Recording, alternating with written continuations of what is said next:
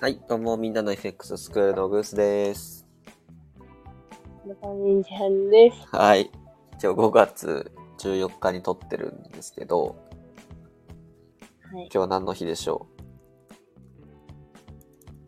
お母さんの日。うはい、母の日ですね。はい。母の日なんかしました？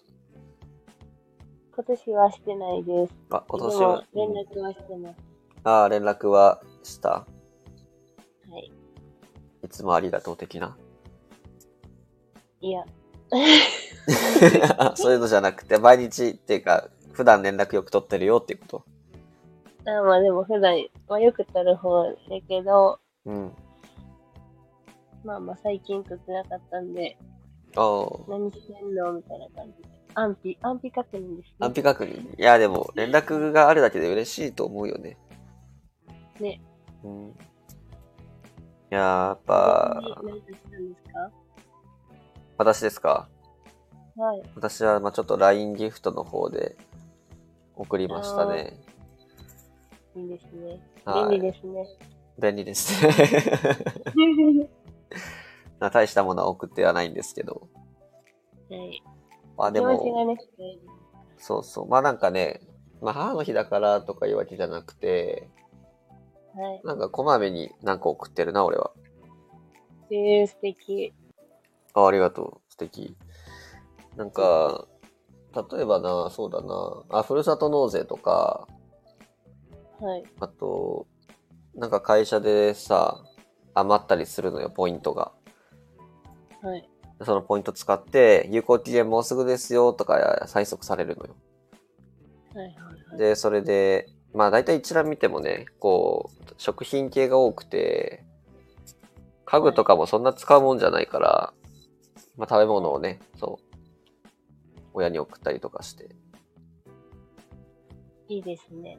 うーん、そうね、まあ、一番はやっぱ顔をね、よく出すっていうか、会いに行くっていう、なんだろうけど、うん。まあ確かまあなかなかね、だからゴールデンウィークでも、一回ご飯食べたぐらいなんでね、に。へえあんまりゆっくりは話してないですね。あ、あっただけ。そう、まあ家族でね、みんなで集まってご飯食べたんですけど、うん。なぜか全部おごらされるという。いやうん、まあ全然いいんで、いいんですけど、で嫌じゃないんですけど、なんかね、いや、わ俺す、俺末っ子と思いながら。いや、まあまあ。ね。ね末っ子なんやっていうね、皆さん。ね。あ そっか、あそっから一番興味いったんちゃうんすか？え、そうですか。私、兄と姉、10歳と8歳離れてて、へえ結構な末っ子なんですよ。だからね、甘や、甘やかしてって思ってます、ずっと。えーでも甘やかされそう。そんだけ離れてたら。うーん、そう、めっちゃ甘やかされてきたんですけど、うんやっぱ現実とか社会は厳しいもんで、面白い。そう家では甘やかされたからね。そう外に出たら。ちっちゃい頃とかはやっぱすごい可愛がってもらったんですよね。今も可愛がってもらってるというか心配とかはやっぱするみたいですけど、やっぱ社会人ならではのね、対応を求められますね、やっぱ最近は。お年玉とかね。ほんと、一回少ないって言われましたからね。そめいっ子。めいっ子も私中3なんですよ。う。はい。結構でかくて、はいおぼ忘れもせんな、一昨年の中1のお年玉に、いや、あの、3000円を渡したんですよね、私。うん。いや、この相場が高いか安いかは知らないですけど、はい。僕は高校の頃3000円だったんですよ、親から。うんだから僕的にはちょっと多めというか、めいっ子うに、んしかも中1で3000円は妥当だとうんはい。思ったら、姉から少ないっていう。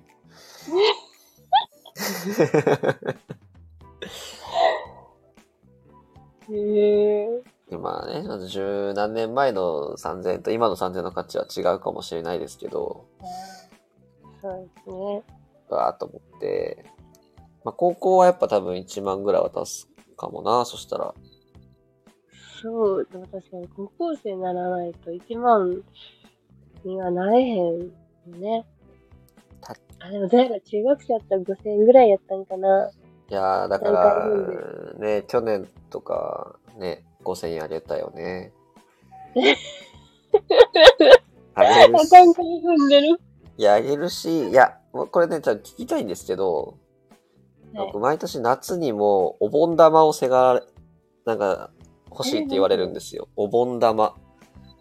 えー、知らない。聞いたことないね。僕の時代には絶対になかったし、はい。なんか夏のお盆に、お年玉みたいなやつで、うん。あげてるんですよ。えー、何なんですかあれは？何ですか？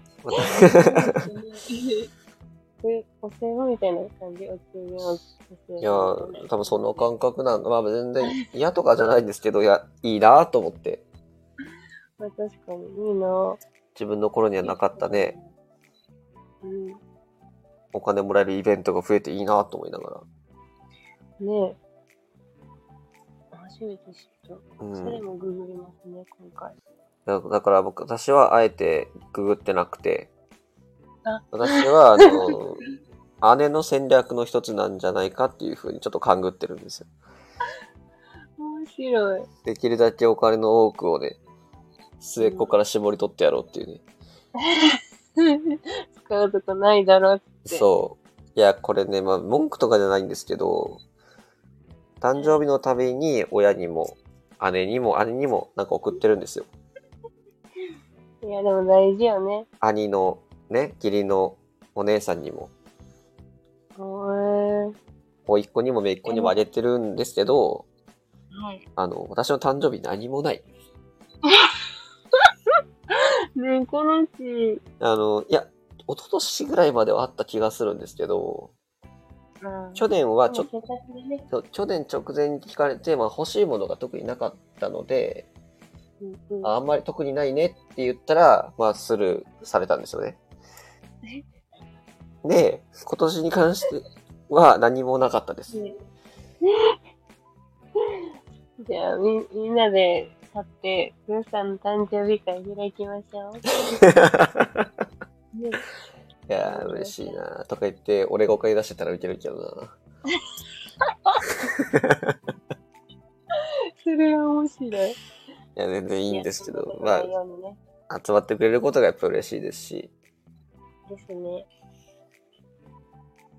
まあでも人にね、こう、何か与えるっていうのは本当に嬉しいことで、うん。そこに。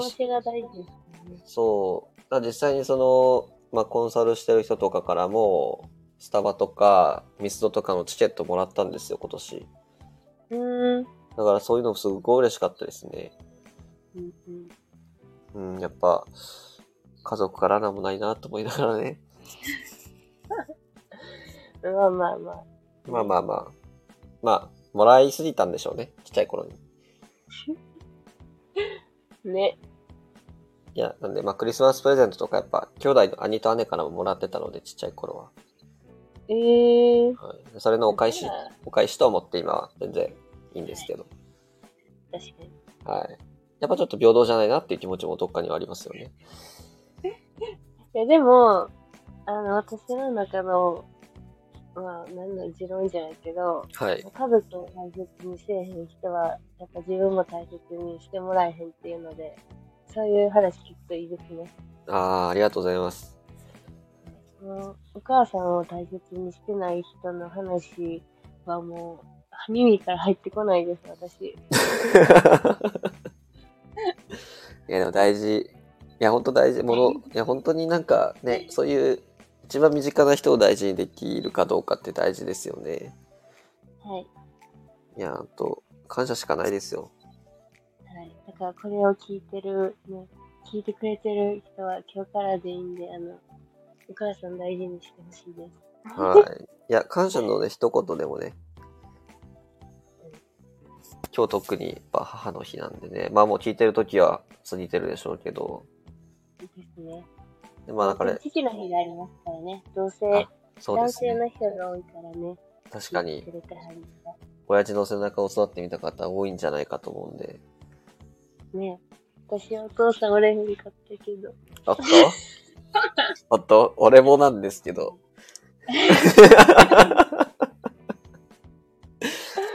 まあ、オラン側からするとね、全然なんともないじゃないですか。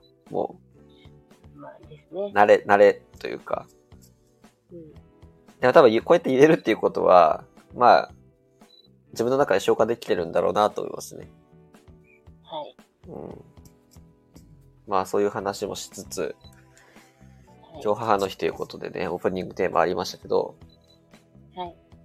今日の話はですね、まあタイトルにもある通り、テクニカル手法、前回に水平線をね、お伝えしました。はい。まああの、内容的には半分ぐらい雑談だったんですけど、すいません。すいませんね。その大きな三種の神器とね、私が言ってるものの一つが水平線でして、はい。あと二つが水,、えっと、水平線の他に時間帯と値幅があります。はい。じゃあ今日からは時間帯についてお伝えしていこうと思います。はい。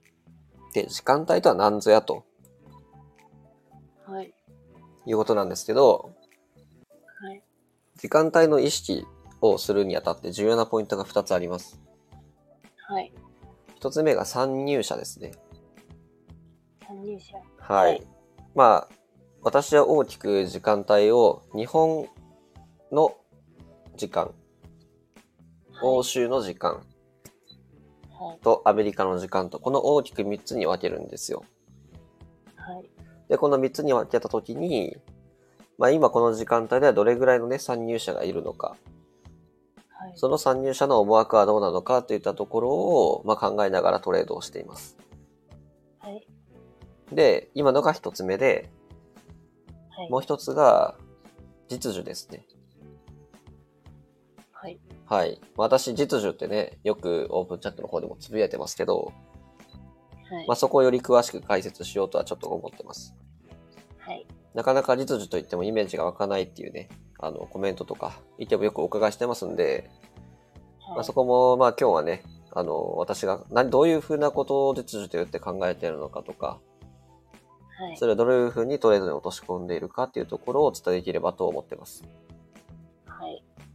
じゃあもう、時間を全く意識したことがない人っていうのが多いと思いますんで、結構基本的なところからいっちゃいます。はい。で、時間帯っていうのが、例えば日本、欧州、アメリカに分けてるっていうのが、あの、例えば日本時間だと、9時に株式がオープンしますね。はい。で、9時55分に中値があります。はい。で、この中値も後で詳しく説明します。はい。その次に、まあ、10時から香港のオープン。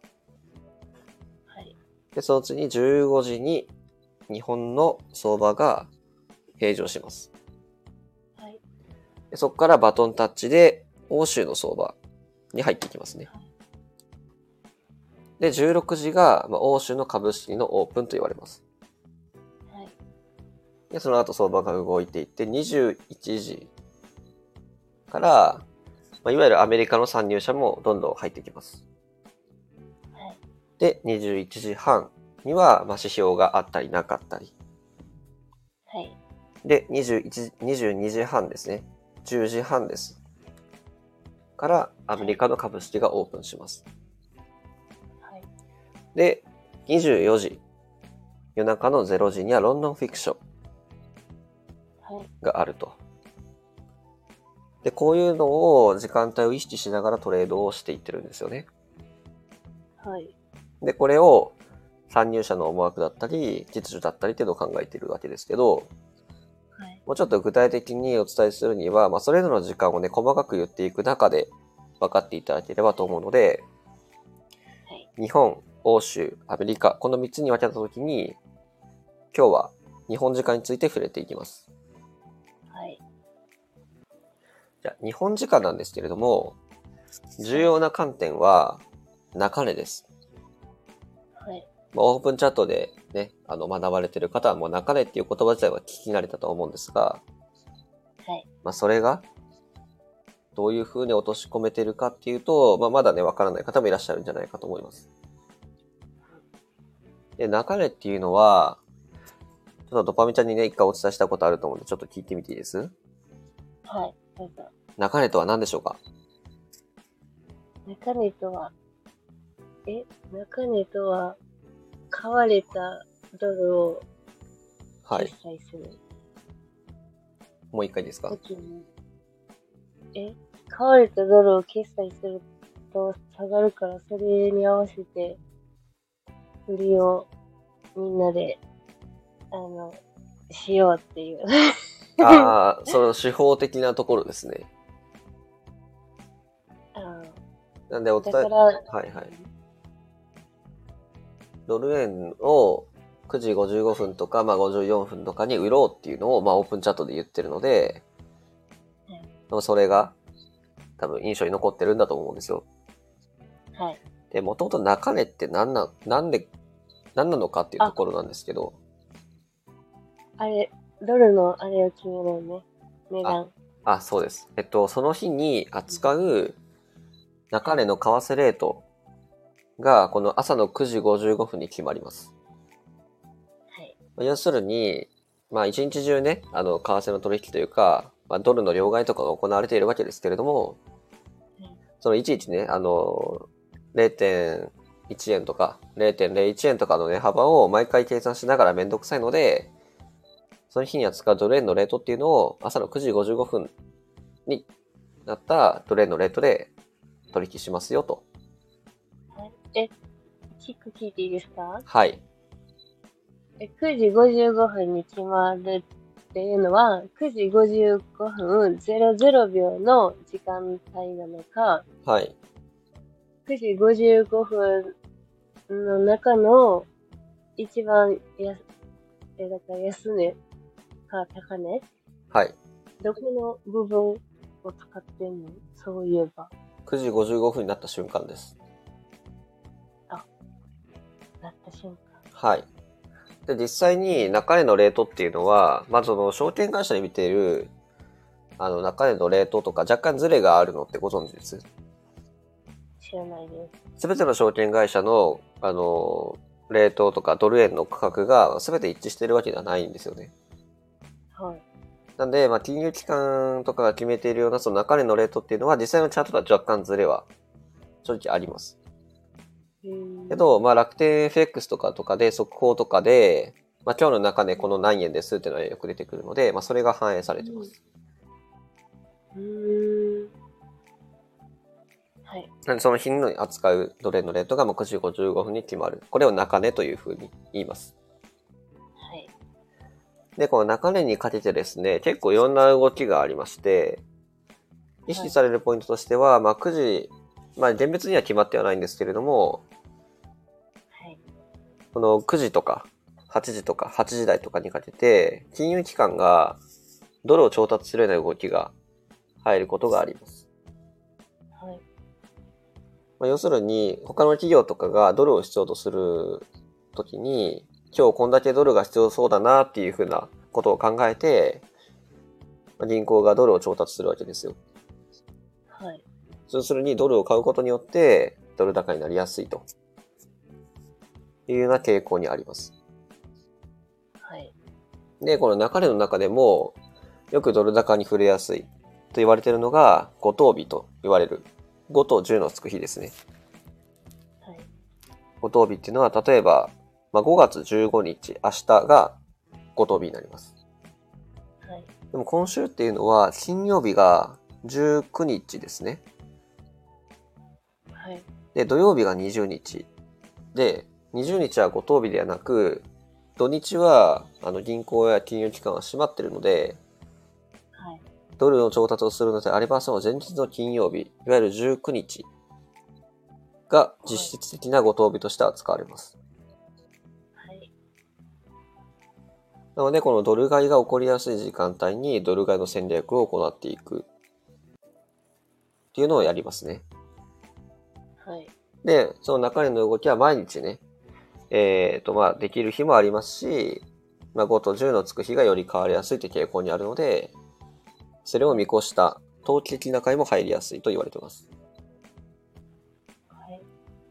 いわゆるなので、わかりやすく言うと、まあ、中値9時55分にかけて、ドル買いが起こりやすい。それは、一つ目が実需的な買い。二つ目が、それを見越した投機的な買いがあります。はい。はい。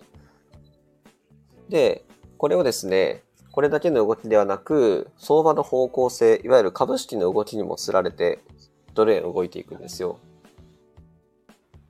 なので、株式が変わりやすいようなリスクオンになっているときっていうのは、日本時間だと日経225がよく見られますけど、はい。日経の株価が買われている、買われやすいようなリスクの状態ですと、ドル円は買われやすいので、9時台は実需の動きと合わせて上がりやすいです。なんで実需の動きと、まあそれを見越した投機的な動きもありますけど、やっぱりファンダメンタル的なというか相関ですね。でのはい。日経の動き、株価の動きも合わせてみないと、それに、やっぱり株価の動きの方が、ドル円に対する影響が強い日だとなかなか上がりにくい、買われにくいので、それも知っておくべきだと思います。はい。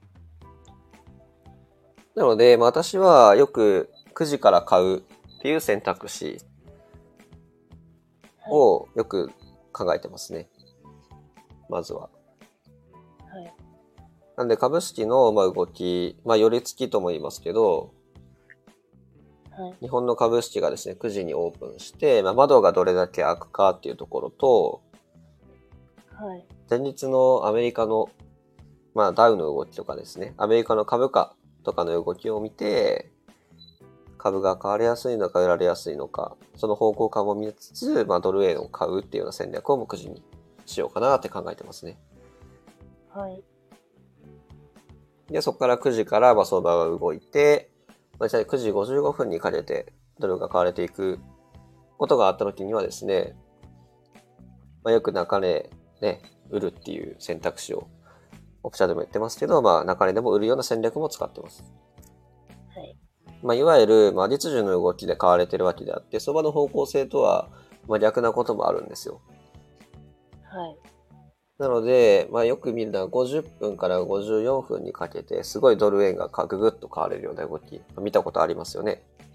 はい。あります。はい。ああいう時は55分とかはかなり売られやすいので、まあ短期的なストリッピングみたいになってしまいますけど、まあ10ピプスから20ピプスを狙っていくような戦略をしますし、はい。まあ、分割エントリーとして、まあ3ポジションぐらいそこで中で入れてるとするならば、私だいたい4ポジション今入れますけど、まあ、その4分の2は早めに決済して、であとの2つは、まあ、香港のですね、相場の動きとか、寄り付きまで見て、縦値というように、まあ、損切りの位置を、まあ、かなり狭めたり、はい。エントリーしたポイントに置くことで、まあ、損失をまあかなり最小限にしつつ、まあ、宝くじのような感じで伸びればいいなっていうような戦略を行ってます。はい。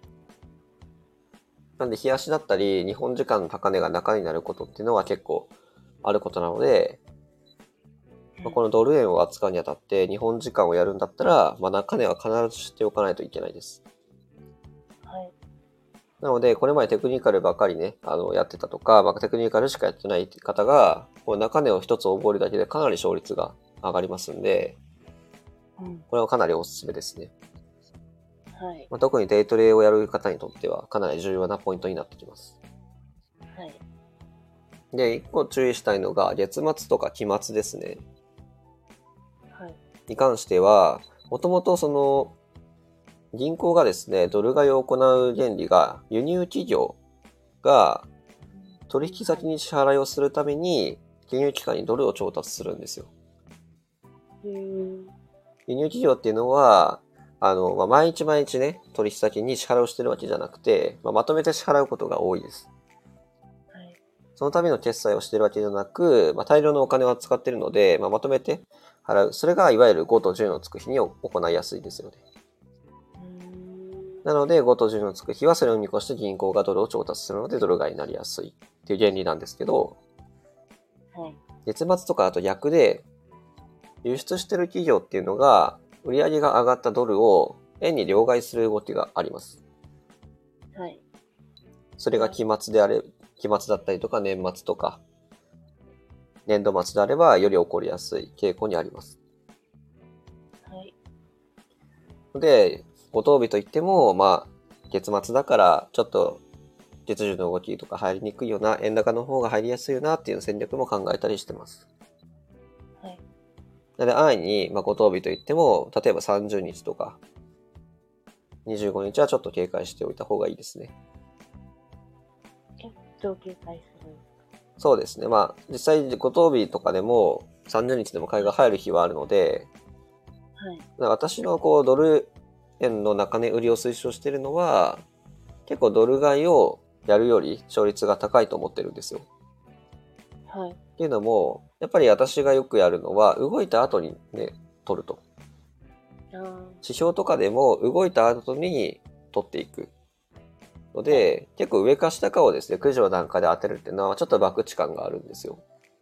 はい。それも中値をまたぐ売りっていう方が、やっぱ9時台のね、値幅とかも見れますし、うんうんご当日で月次が入ってるっていうのが見て取れるので、勝率が高いので、まず一番をお伝えしてるっていう形です。はい。別に月末とかでも、まあ、全然中値の動き、で実需的な動きで売られそうであれば売ってもいいかなと思います。はい。で、実際に中値をどういう風にトレードしていくか、もうちょっと詳細なところは、まあ、別の回でまた場を設けようと思ってますんではい、まあ聞いてる方はね、えっ、と、まあ分かってるよっていう方もいますけど、まあトレードに落とし込むというところまでは今日はちょっと、また別の回にしますので、そこはちょっとお待ちください。はい。じゃあ日本時間は9時にオープンして、その後に、えっ、と、まあ中値が9時55分ですね。でその後に香港のオープンがあります。はい。香港のオープンっていうと、えっ、と、10時からなんで中国の参入者が入ってきます。はい。なので、10時から11時ぐらいまでがドル円がやっぱ動きやすいですね、そこは。はい。なんで9時からこの11時の間でドル円がよく活発に動いて、まあ、あとは、そうですね。まあ、前場が終わる、まあ、前場っていうのは、えっ、と、日本の株式の前半と後半の、まあ、前半の部分ですね。はい。が終わって、まあ、5場があって、まあ、特に前場と5場でね、動きが大きく変わるっていうことはあまりないので、はい。5場は結構緩やかというか、あまり値幅が出ないので、私はあんまりもう見てないですね、相場は。うーん。私がよくトレードするのは、やっぱ日本時間の9時から10時過ぎぐらいまでが一番多いです。これもやっぱ参入者もの動きがあって、やっぱり9時とかで株式とかのポジションを、まあ、決済したりとか売買したりする時間がまああって、はい。その動きが落ち着くと、まあ、為替も落ち着くので、やっぱりトレードするんだったら、まあ、9時から、まあ、10時過ぎかなっていうふうに思ってます。はいまあ、人によってはね、逆にその相場が動かない時がある意味チャンスだと思ってスタリピングをしてる方もいらっしゃいますし、はい。まあ、そこは別にトレード手法とかによって変わるので、別にその時間以外をやってることが悪いとかではないんですけど、まあ、私が一番勝率が高いのはこの9時から10時過ぎです。はい。なので、まあ、基本的にはまあ9時から10時過ぎぐらいまでの動きを予想し、まあ、あとはもう15時の欧州のバトンタッチまであまり見ないっていうのが私のトレードスタイルです。はい。はい。これが日本時間の一応簡単な解説にはなりますけど、はい。まあ、重要な観点で言うと、やっぱ日本時間が始まるときに大事なのは、前日のアメリカの動きをやっぱり踏襲するので、そこは知っておかないといけないですね。はい。アメリカは例えばリスクオンで株価が売られているであれば、それを受け継いで、日本の相場もリスクオンには展開しやすい。ので、まあそこは見ておくといいですし、例えば今明日月曜日ですけど、はいやっぱ日本の月曜日の朝一っていうのは、先週の金曜日はい。の相場の動きを見て、バトンタッチしてくるので、結構先週の金曜日とかは、あの、アメリカの株式が結構売られてしまって終わってるんですよね。はい。なので、日本の株式も、まあ、それを受けて、窓脇は、まあ、株安の方に動くだろうなとか。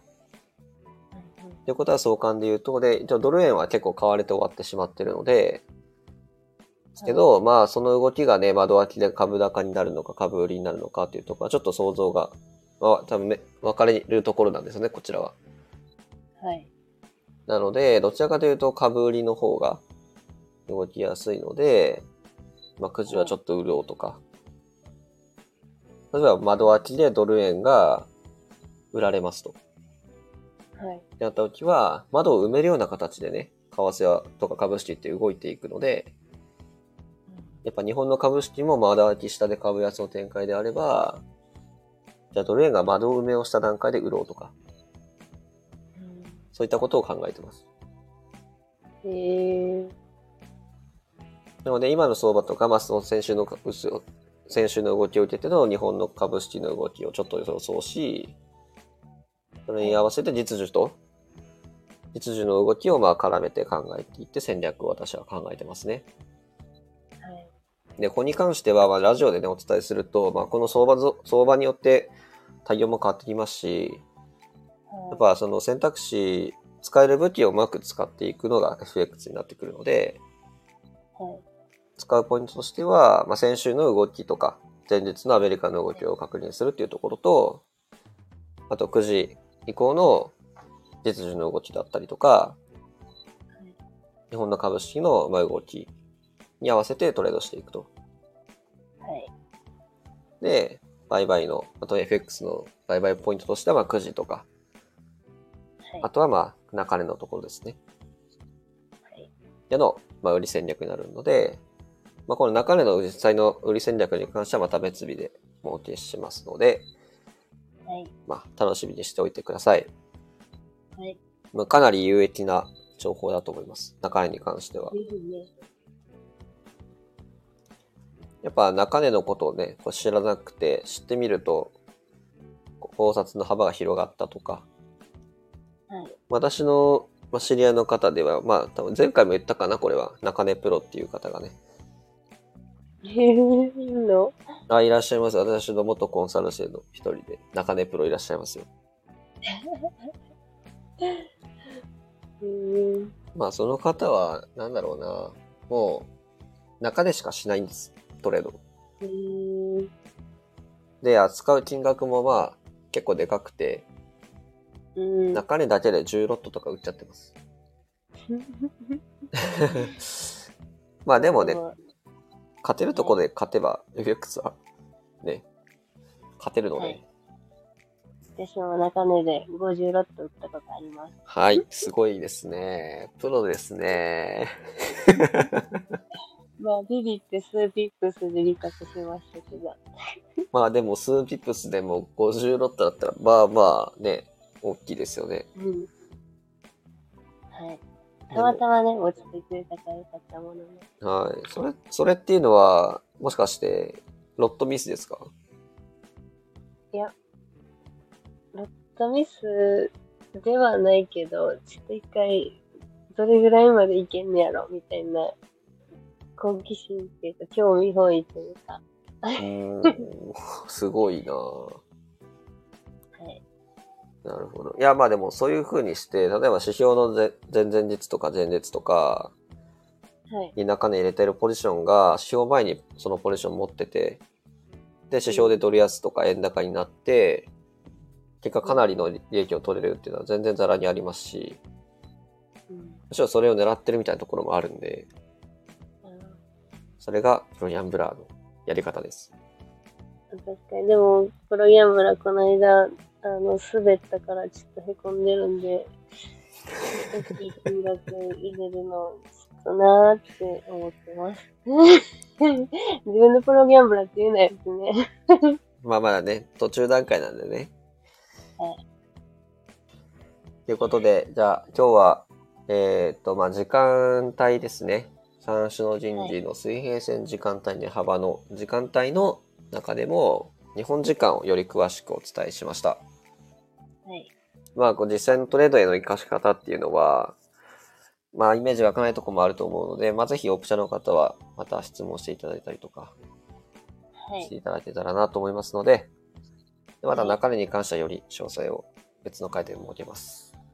お願いします。はい。ということで、本日もお疲れ様でした。ありがとうございます。またね